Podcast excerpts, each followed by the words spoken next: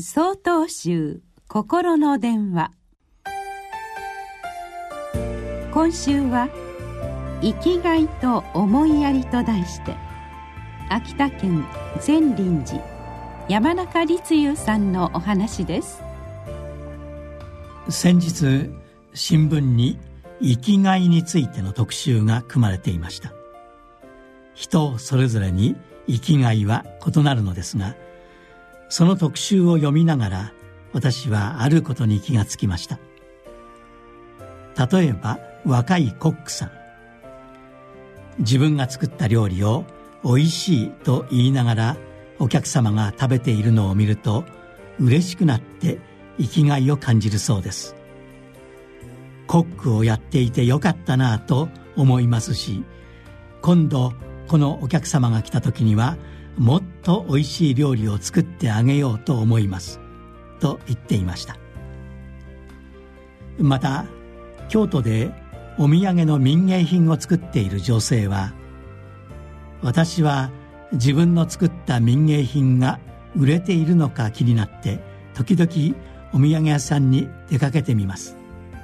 その時に自分の民芸品が売れていると小躍りしたくなり嬉しそうな顔で買ってくれている人を見るととても生きがいを感じます。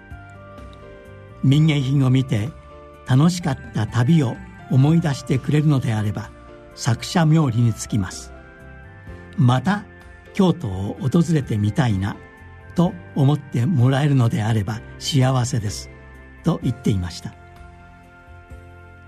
若いコックさんも民芸作家さんも自分の仕事を通して人が喜んでくれることで生きがいを感じさらに相手がどうしたら喜んでくれるだろうかという思いやりが他の人に向けられています。本当の生きがいとは単なる自己満足ではなく思いやりの心が生まれた時に成就するのでしょう。道元禅師の教えに利行があります。